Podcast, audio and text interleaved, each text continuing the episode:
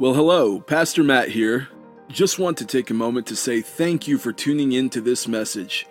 We here at New Life Baptist Church hope that in making these resources available to the public, that we'll help to edify the body of Christ at large, and that you personally will increase in your knowledge of God, leading to a deeper love for Him.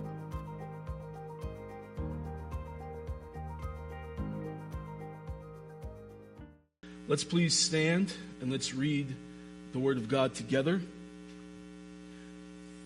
1 John chapter 4 verses 13 through 16. This is the word of God. By this we know that we abide in him and he in us because he has given us of his spirit.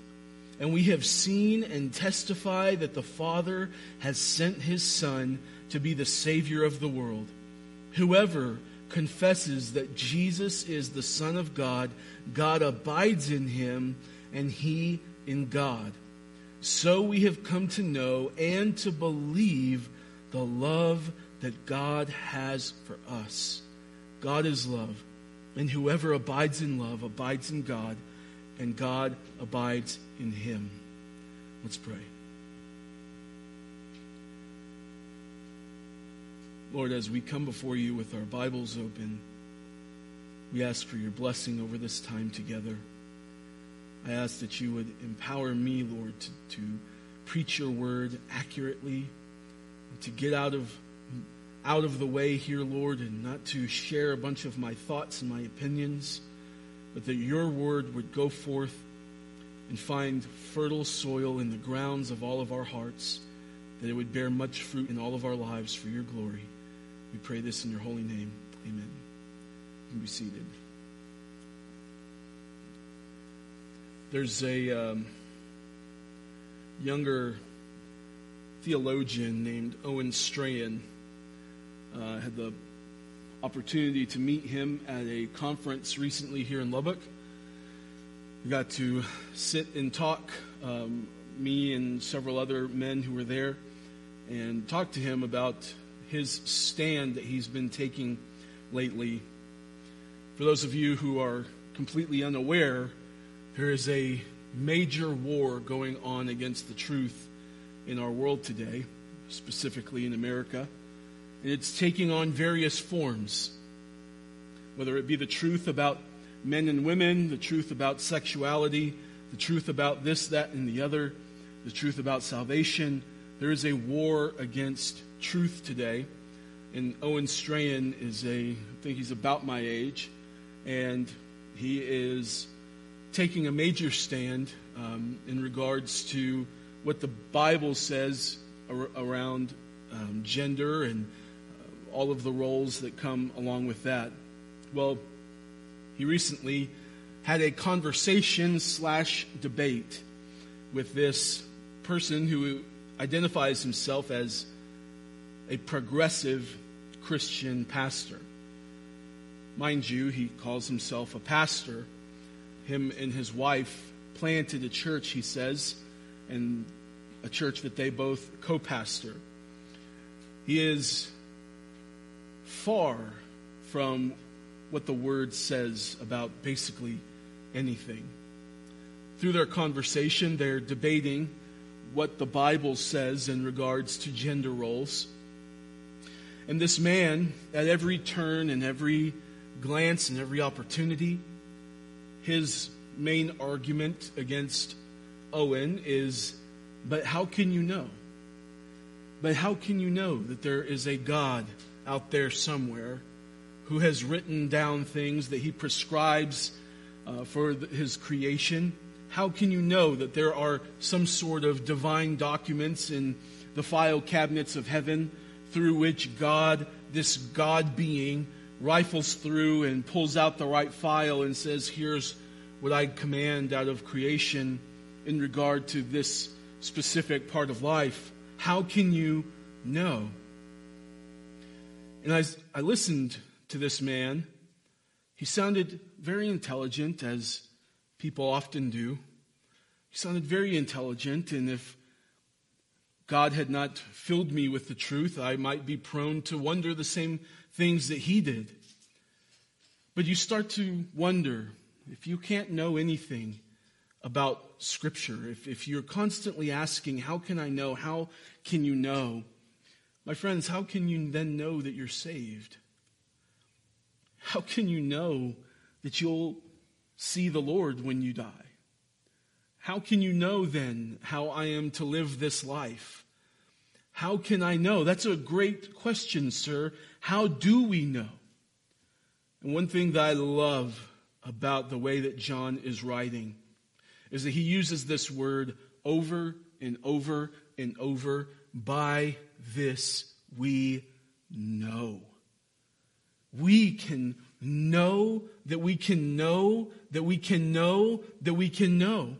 We can be absolutely convinced of the truth that we find in this Bible. Most importantly, we can be convinced of God's love towards us. My friends, where would we be if not for God's love?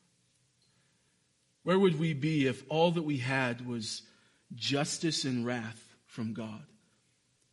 We would stand no chance, would we? None of us would stand a chance if we had to earn our way back into the good graces of God Almighty, a holy and perfect God. Are you kidding me? We would stand no chance. But thankfully, God is love. And He does have a specific, salvific, which means a saving kind of love for His children. And this is what John is aiming that we would know in our passage this morning. And that a, in a bigger way, throughout writing this letter. One of the great things about false teaching that it does, the great horrible things, is that it causes you to question everything. It causes you to be filled with doubt. Well, doubt your doubts. How about you doubt your questions and look at the Word of God and be convinced of the truth as written and inspired by the Holy Spirit. And I hope that, that we can walk away this morning being absolutely convinced, as John says, of the love that God has for us. As we spend our time together, we have three things that we're going to look at, three grounds of assurance. If you have a bulletin, you already see that that's what we're doing this morning. Three grounds of assurance. I want to say before we do number one, you know, Christianity is the only faith, it's the only religion in which we can have an assurance of salvation. We can know that we will go to heaven when we die, and it's not arrogant. It's not prideful of us to think that way and to believe those things. Why? Because it's just having faith in God. We can have assurance and we can know these things because we can just believe that God is going to do what he says he's going to do and that he has done what he said he is going to do. Augustine said it best. To be assured of our salvation is no arrogant stoutness. It is faith. It is devotion. It is not presumption. It is God's promise that if you are in Christ, you are in Christ, and that is irrevocable. So we're going to look at three grounds of assurance. First, in verse 13, God's Spirit given to us. This is the ground floor, if you will, of assurance because this is salvation in itself. This is regeneration, is this giving of the Spirit to a person who is dead in their sin. This is salvation. It's not merely raising your hand to say, I want to go to heaven when I die. That's not salvation. What is it though? Verse 13. By this we know that we abide in him and he in us. Because we went to youth camp one time and we said, I want to go to heaven. Does anybody's translation say that? Thank God you would need a new Bible. By this we know that we abide in him and he in us because we've been going to church for a long time. Anyone's translation say that? By this we know that we abide in him and he in us because we don't cuss anymore, we tithe all the time, and we're on every committee at the Baptist church. Does anybody's Bible say that one? What does it say? Because he has given us of his spirit. I want you to notice something that you might not readily see in English. But all of these verbs are passive. What does that mean? It means that it's happening to you. It's not something that you are doing. It's not something that you have done, even. Rather, it is something that God is doing, and even more importantly, something that God has done. Do you see that? That He has given, not that you went and got, not that you said, I wanted it really bad. None of those things, but that God has given us of His Spirit. Isn't that incredible? He has given us of His Spirit, His Holy Spirit. How do you know that you're a Christian? Some people will answer with everything that they've done for God or done for the local church. Well, I, I do this, I do that, I serve here, I serve there. I lead vacation Bible school and I do that. That's how I know I'm a Christian. Do you know that that is a concept that is absolutely foreign to Scripture. What does Scripture say? Is that we know that we abide in Him because He has given us His Spirit. What does that mean? Is that I do not abide in Him if He has not given me His Spirit. If all I have to rely on are my measly confessions, I have nothing to hold on to. How many of you in here? It's a new year. How many of you in here were looking back at the end of 2020 and saying, wow, I didn't hold on to any of my resolutions? Anyone? Has that happened to anyone before? Have you ever done that before? Nobody. Wow. Well, this is a common thing, if you didn't know. We commonly break our resolutions. We very commonly say, this year, I'm going to lose 20 pounds. And then at the end of 2020, I gained 20. So in 2021, I'm going to lose 40 pounds. Even though I couldn't lose the 20, I'm going to lose even more than that. I'm speaking from experience here, folks. I'm just going to be honest with you here. It happens to us all the time. Anybody in here use their snooze button? Show of hands. The alarm goes off, snooze. Do you see how weak willed we are? I'm not here to blast you individually, but all of us, and just to point out a very common truth that you and I have a hard time sticking to the things that we say we're going to do, don't we? Now imagine your salvation depends entirely on something that you said you're going to do? What chance do you stand? I said that I'm going to give my life to Jesus. That's how I know that I'm saved.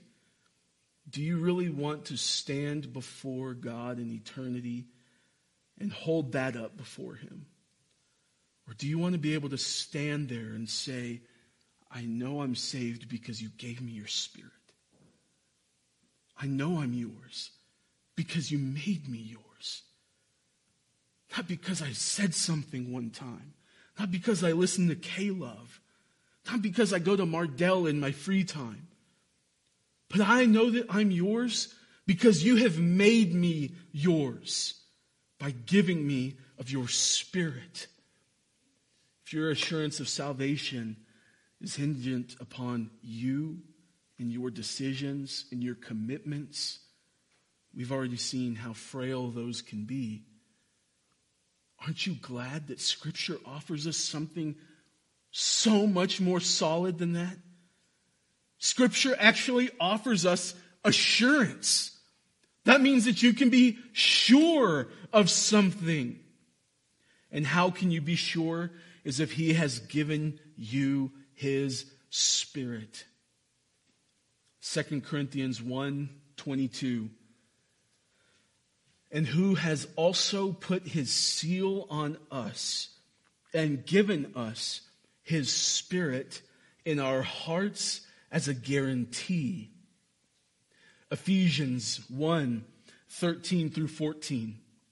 In him you also, when you heard the word of truth, the gospel of your salvation, and believed in him, were sealed with the promised Holy Spirit, listen to this, who is the guarantee of our inheritance until we acquire possession of it to the praise of His glory.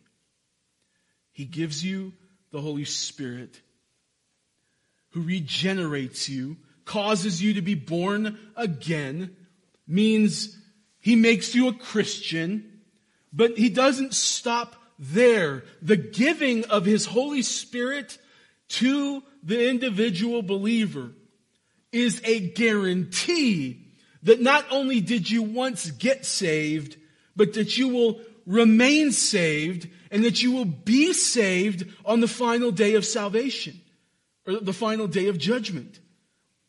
Do you see that? It's not just a one time thing.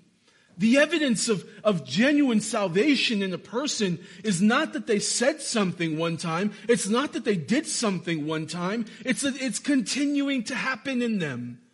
It's not that you just repented one time of your sins. It's that you continue to repent of your sins.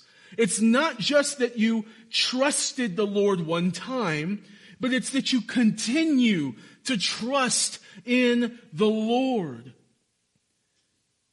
It is an ongoing work in your heart that causes you to be saved. That is your assurance of salvation. It is your assurance that God loves you, is that He has given you of His own Spirit. In John chapter 17, I believe it's verse 3, Jesus' high priestly prayer, he says, this is eternal life, that they know you. He's praying to the Father. He's saying, This is eternal life, that they would know you. Do you understand what that means? The implications of that. Salvation is not just a ticket to heaven. Salvation is knowing God. It is coming to know the Father through the perfect work of Jesus Christ. That is eternal life. You see, we, we, are down here piddling around with free t shirts and, and these silly things. When, when what is offered and presented before us is an intimate, personal knowing of the triune, everlasting, almighty God. That is what's at stake here. And when he gives us of his spirit, it is that we would know him. That is the greatest gift that God can give you. It's not things, it's not stuff. Let's not be tempted to look around our home and think that that is the measure of God's love towards us. Whether good or bad, maybe you have a big, beautiful home. Don't look at that and say, look at how much God loves me. Maybe you have a, a small home that you despise. You have roaches and rats. Don't look at that and say, man, God doesn't love me as much as he loves that person. Don't look at your vehicle and say that this is a measure of God's love towards me is that I drive this old beat up hoopty. God must not love me that much. Look at that much nicer car that my friend has. God must love them more. I need to be a better person so that God will love me more, so that He will give me better stuff. My friends, if, if stuff is the evidence of God's love towards a person, He hated the apostles. He hated Paul. Paul talks about being shipwrecked and hungry and beaten. He must have despised Paul if that is the measure of God's love towards us, his stuff and things. It's not. There will be plenty of people who perish in their sins, who have an overabundance of stuff. You know what is a measure of God's love towards you? Is that He gives you God. It's that He gives you what things are trying, you're trying to satisfy yourself with things and stuff and people and relationships and all of these things of the world. You're trying to fill this giant chasm that exists in your heart with more TV, a, a better job, a, a, a closer knit family. All of these things are fine, aren't they? But none of them satisfy your soul. Every last one of those things leaves you longing for more. Why? Because only God can satisfy the soul of a person. And He displays His love for you by doing just that. By giving you of himself. This is the beautiful picture of marriage, isn't it? When you make the covenant together, you say, for richer or poorer, in sickness and in health. What are you saying? Even if our life falls apart, or we succeed in such a grand way that we would never see coming, no matter what, I am yours and you are mine. My friends, that is a picture of salvation, of the gospel that Christ says to his bride, I am yours and you are mine. You might be called to suffer your whole life you might be called to be poor and to work at a, as a cashier at a gas station your whole life, barely make rent, get your power cut off often. But if you have Christ, you have everything. You have God's love. What more could you ask for? So go work that job. Go, go sit in the dark when the power gets cut off. Go turn candles on. Enjoy it. You know why? Because they could take a lot of things away from you. But if you have the Spirit of God, that is not negotiable. They can't take that from the believer. And I love that. It is evidence of God's love towards us. Because it doesn't depend on you, but on God. God forgives. God grants mercy. God lavishes grace. God regenerates. God saves. God transforms. God keeps. By this we know that we are His because God's Spirit dwells within us. Secondly, the good confession we make. Verses 14 and 15. And we have seen and testify that the Father has sent his Son to be the Savior of the world. Whoever confesses that Jesus is the Son of God, God abides in him, and he in God. Once again, John shows us that the assurance of salvation is not necessarily in anything that we do or have done. It is instead that we believe in what God has done. It's not that we say, here is what I have done, but it's that we make the good confession of, here is what Christ has done. And here is the implications in my life is that I am now His forevermore because He gave Himself up for me. This is the good confession made by us. Horatius Bonar said, We are not saved by believing in our own salvation, nor by believing in anything whatsoever about ourselves. We are saved by what we believe about the Son of God and His righteousness. The gospel believed saves, not the believing in our own faith. Boy, we have that mixed up today. We put a lot of faith in our faith. I just got to have more faith. Then I'll get my prayers answered. Then I'll get the better this. I'll get the better that. But it's our faith in God. Remember, he said, though your faith be as small as a what? A mustard seed. It is puny and pathetic to look at. But if your faith be small, but it's in Christ, that is immovable. Why? Because Christ is immovable. You might just have a little bit of faith, but if your faith is in Christ, in what He has done, in who He is, not in yourself, I am so convinced that evidence of a, uh, a Christian who is maturing and growing closer and closer to God and growing in holiness is that they become begin to see how unholy they are. Greater and greater levels of realization of just how unholy I am. Why?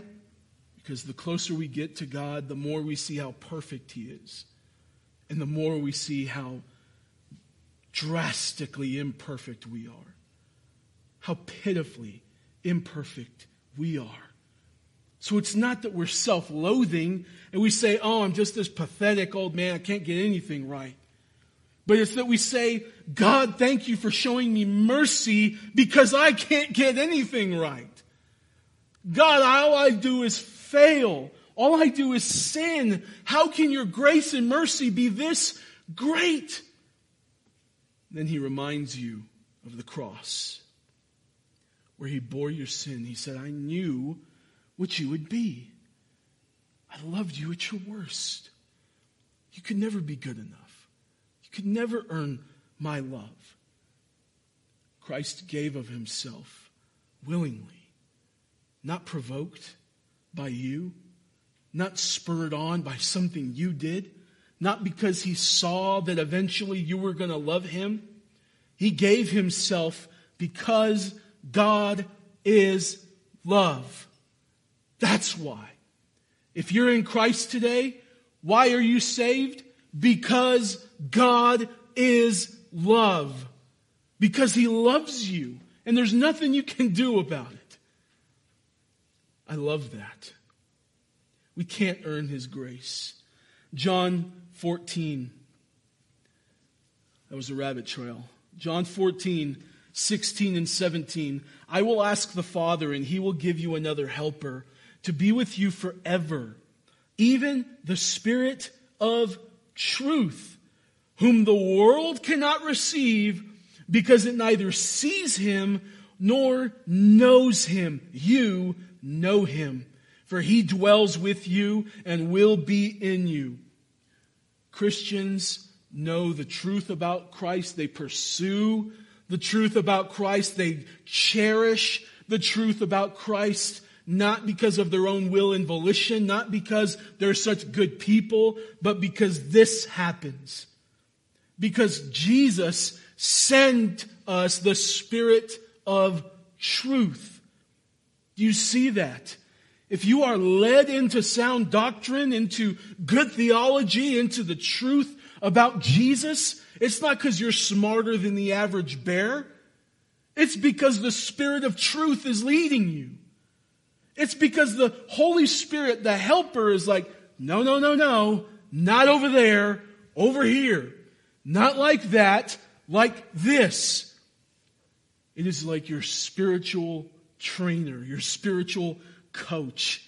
And he teaches you how to know and love and cherish the truth about Jesus. Not what Jesus can get you.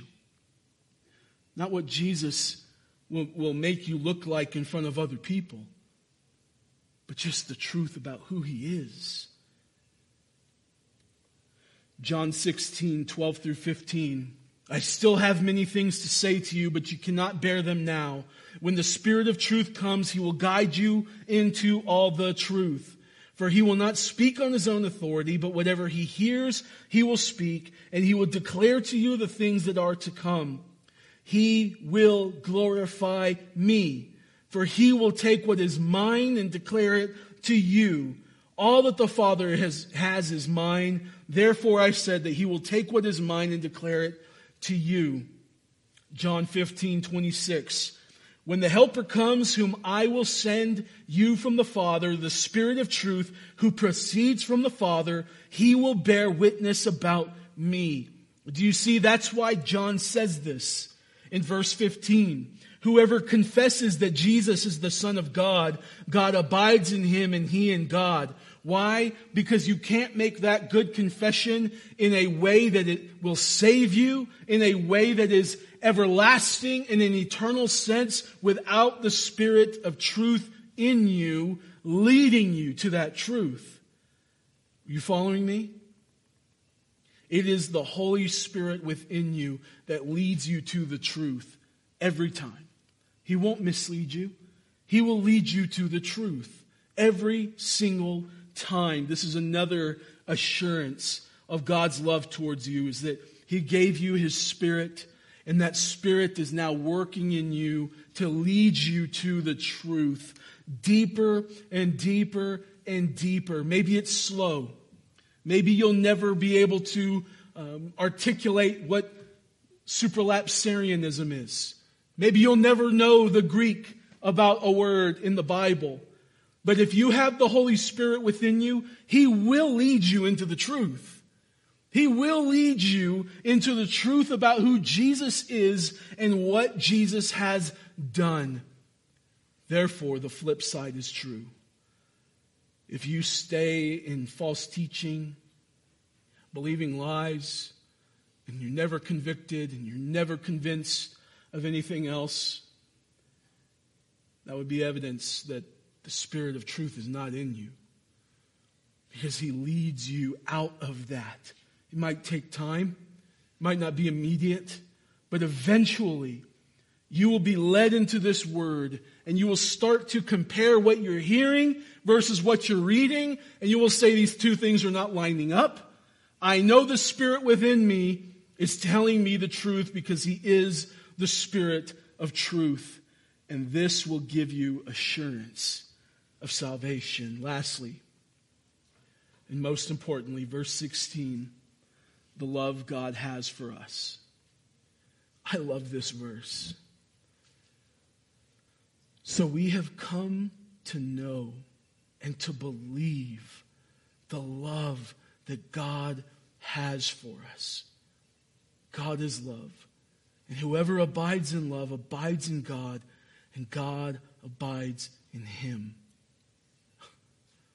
We have come to know and believe the love that God has for us. Once again, not the love you have for God, not anything in you, but that you are convinced of God's love towards you. I know that this is so simple, especially for those of you who have been in church for a long time. Yeah, I know God's love. God loves me. Great. And we treat it that way. It's so nonchalant. But do we realize what that means? That the eternal God, the holy, righteous God who created heaven and earth, who burns with righteous indignation against sinful people, of which you are, if not for being clothed in the righteousness of Christ, you would abide under that wrath. And you would know nothing of God's love. But because of his work on the cross for you, you can now, instead of abiding under his wrath, abide under his love. If you could measure how much love God has for his children as it rests upon them, you would be utterly crushed and destroyed under the weight. God's love for his children is covenantal. That means he's not going to take it back. That is the hardest thing in the world to grasp. How many times have you made promises to God that I'm going to get this right? I'm going to fix it. I'm going to do I'm going to do this. I'm going to do that. I'm going to start reading more. I'm going to start praying more. I'm going to start giving more. I'm going to start doing this more. I'm going to start doing this more. And all day long, what I'm doing is I'm trying to appease my conscience because I think that God's going to be mad at me and he's going to take his love away from me. But what this scripture is showing us is that we can come to know that even then, at that moment, God loves you.